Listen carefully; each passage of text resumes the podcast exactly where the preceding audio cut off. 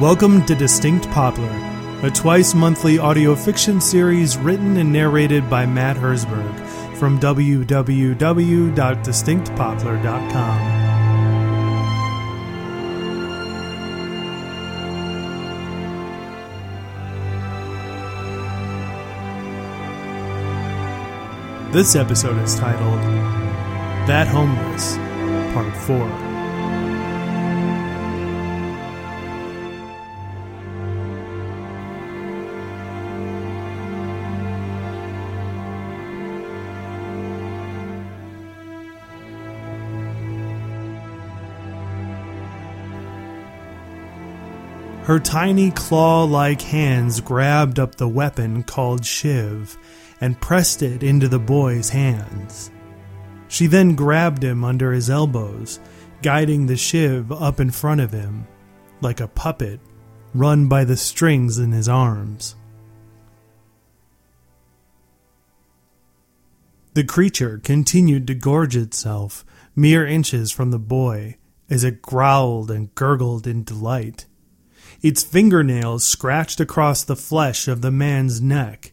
Its large yellow pupils were focused, desperate for the slow deed to be done, desperate to rend the flesh and drink the man's blood. Strike, ordered the eldest. Where soft instructions tickled his ears before, now it was replaced by the deafening boom of her orders. Strike now!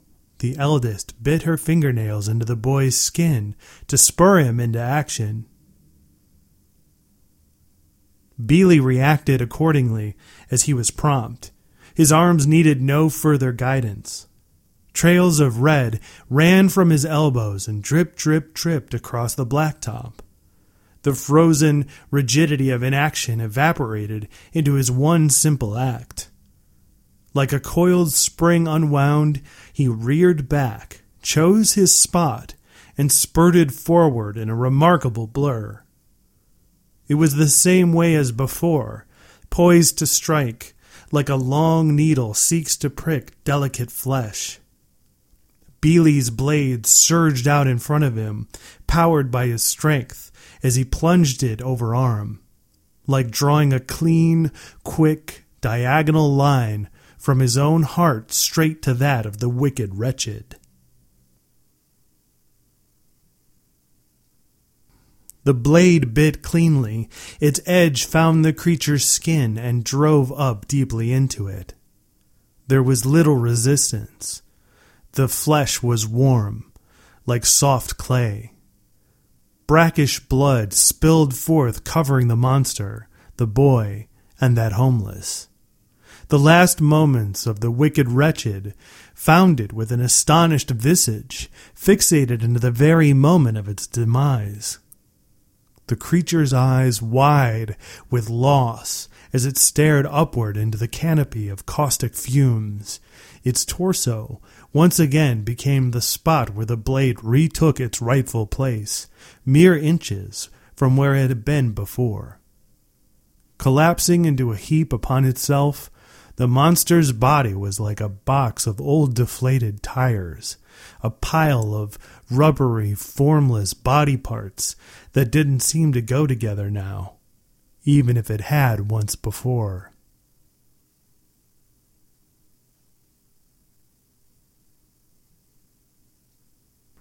Kell was at the side of the boy who had come here with that homeless.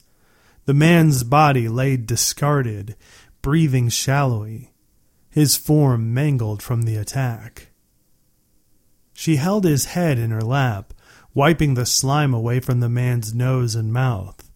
As she did this, her fingers found the divots and bruises in his flesh, the crushed parts of his skull and the horrible disfigurement that now made that homeless difficult to look upon. Kell wept for the man. The noxious fog began to dissipate. The air warmed rapidly, and the fumes evaporated back into the night sky. The gleam of distinct poplars, bright city streetlights, and flickering neon signs showered down all around them. When Kell looked up, she saw the soft glow of vapor settling upon them like some sort of supernatural mist. Floating specks appeared within its wispy tendrils, motes of light pollution that seemed to sparkle and flutter in the air as if they had been kicked up by a rush of wind. In the unearthly glow, the motes followed each other like dandelion seeds, they spun and twirled and fell from great heights back towards the ground. When they began to settle, they stuck like morning dew across the surface of a car's windshield. Beads of moisture, sliding and dripping, thousands of them in concert all at once. Floating in the air, settling, and then rolling away in beads of moisture, all of them together seemed to collect in one shape, a form in the very air, something that had previously been invisible to the eye, and now it was made apparent as the dew like beads stuck into place.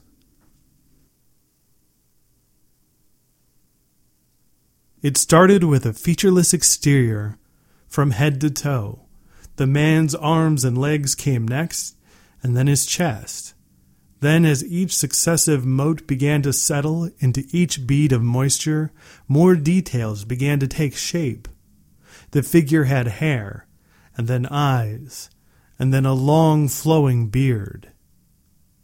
It was the old one, a transparent spectre of a man, as if solely composed of minuscule droplets of water.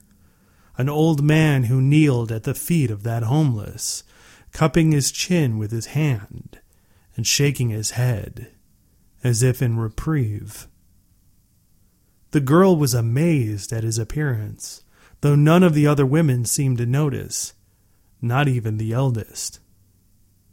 The nothing and the nobody, Kell whispered, as the rest of the women stared down at her in confusion. Beely sheathed his makeshift knife called Shiv, and when he looked up, it was as if he had changed. In his eyes, the eldest could see that there was a recognition of his actions and the events that had just transpired. The boy had passed from one moment, innocent and remarkably curious, to this moment of awareness and recognition.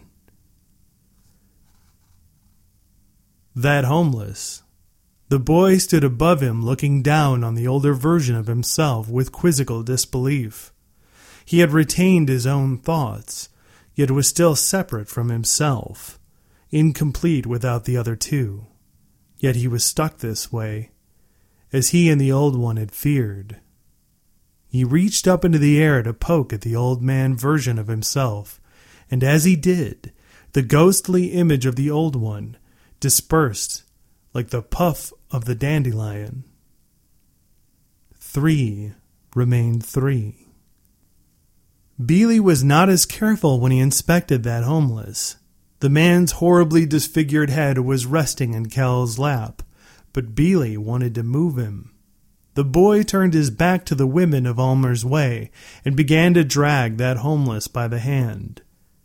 Just like they had come to the neighborhood originally, without rhyme and without reason, Beale began to make his way out of the neighborhood, slowly dragging that homeless behind him, leaving the women to the surprise of their waking husbands, fathers, and sons, who stumbled out of their beds and out onto the street for a drink at the pub. Overjoyed, all of the women of Almer's Way rushed to meet them in the streets. All that is, except for the eldest. The eldest had nobody in the town that she had cared for specifically. Nobody rushed into her awaiting arms or called out to her. The eldest was ancient, older than every other person in the neighborhood. Any loved ones that there had ever been, man or woman, succumbed to the ages prior. None had passed along the line of her family. Nobody remembered her full name, not even the eldest herself. Now she had suddenly felt so empty of purpose and guilty that the danger had passed. Now that things had gone back to normal, the people would forget about monsters like the wicked wretched. The eldest would return back to obscurity from whence she came, and she recalled something that the monster had said before it died. I am of the neighborhood myself, she whispered the words of the wicked wretched to herself over her soup breath. It was like a warning, or maybe the beginning of a new curse.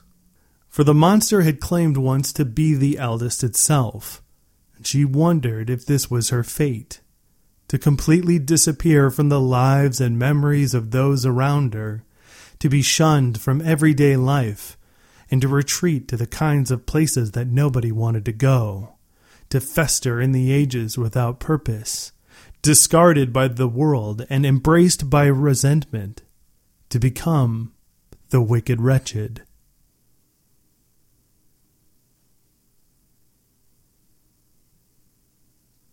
She then turned her attention back towards that homeless. The man had been dragged a ways down the street, but hardly any progress had been made. Beely continued his work with purpose making the seemingly impossible task routine. The eldest followed, gathering her skirts up into her tiny claws so that she could move those old legs as fast as they could be motivated. Where will you go now? She asked, pulling up beside him. The man needs hospital. I can care for him, Beely responded as he labored the body of that homeless down a street that did not exit towards the city proper. He was not leaving the neighborhood, as everyone had just assumed. But where will you go? she repeated, as she picked up the other man's arm, for the boy's pace would take an eternity if she didn't help him. So they pulled him past the streets of businesses and storefronts, past the lines of parked cars and the well lit homes, they pulled him past the old cemetery and the city park of Almer's Way, past the struts for the train station that towered high above. They pulled him past old buildings covered in city graffiti, the old power station, and the dilapidated remains of the neighborhood that were long since abandoned. When Beely did finally stop, it was just outside a broken driveway and a front yard of overgrown yellow grass. There was a house neglected with age at the end, its windows broken, and its gutters overgrown with long weeds like a face of dirty hair. The roof was busted in several places. The shingles fell away like discarded puzzle pieces. The red bricks were marred with a dark black mold and a putrid brown moss. The eldest looked to the end of the street where a single light post stood bent, surrounded by litter and overhung with vines that strangled its neck. A single sign was attached to it. Clemens Street, it read. When the eldest turned back to the man, she helped Beely pull him through the tall dead grass and into the house through a front door that hung for dear life by its hinges. In the living room, her feet sunk into a damp carpet that was smeared with dirt. she found that the man would be left there on the floor while they caught their breath. Eager to lay down himself, the boy found a weathered old couch wrapped in a plastic cover, which he yanked away in one motion, like a magic trick. That piece of furniture now seemed pristine in comparison with the rest of the room the yellow peeling wallpaper, the rotting wood of the entertainment center devoid of its electronics, the thick layer of dust on every family photograph. The eldest casually picked up one such picture and cleared the pane of glass with the back of her hand. The image she found was of an older couple and a young boy who looked surprisingly like Beely. The same features, the same hair, the same gapped tooth grin. The boy here and the one in the picture, well, they could have been twins. The eldest joined that homeless by the side of his younger manifestation as Beely knelt to attend to the man's injuries. She placed a hand on his shoulder as she brought the photograph, pressed behind the glass, and an old tarnished frame. Home, she said, showing him what she had found. Beely's eyes fixated on the photograph for a moment, and then found their way up to her gaze. He nodded to her and said the word back Home.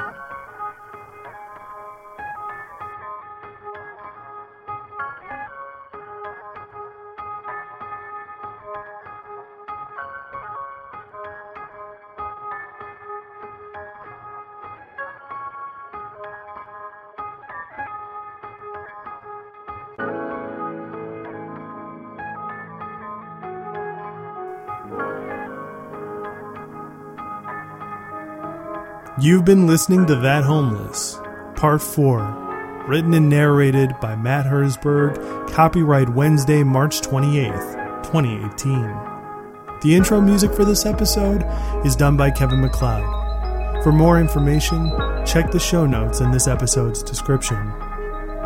For more stories like this one, as well as ebooks and information about the city that forgot to stay clean, check us out online at www.distinctpoplar.com or through our social media. Just search for Distinct Poplar on Facebook, Twitter, or Instagram.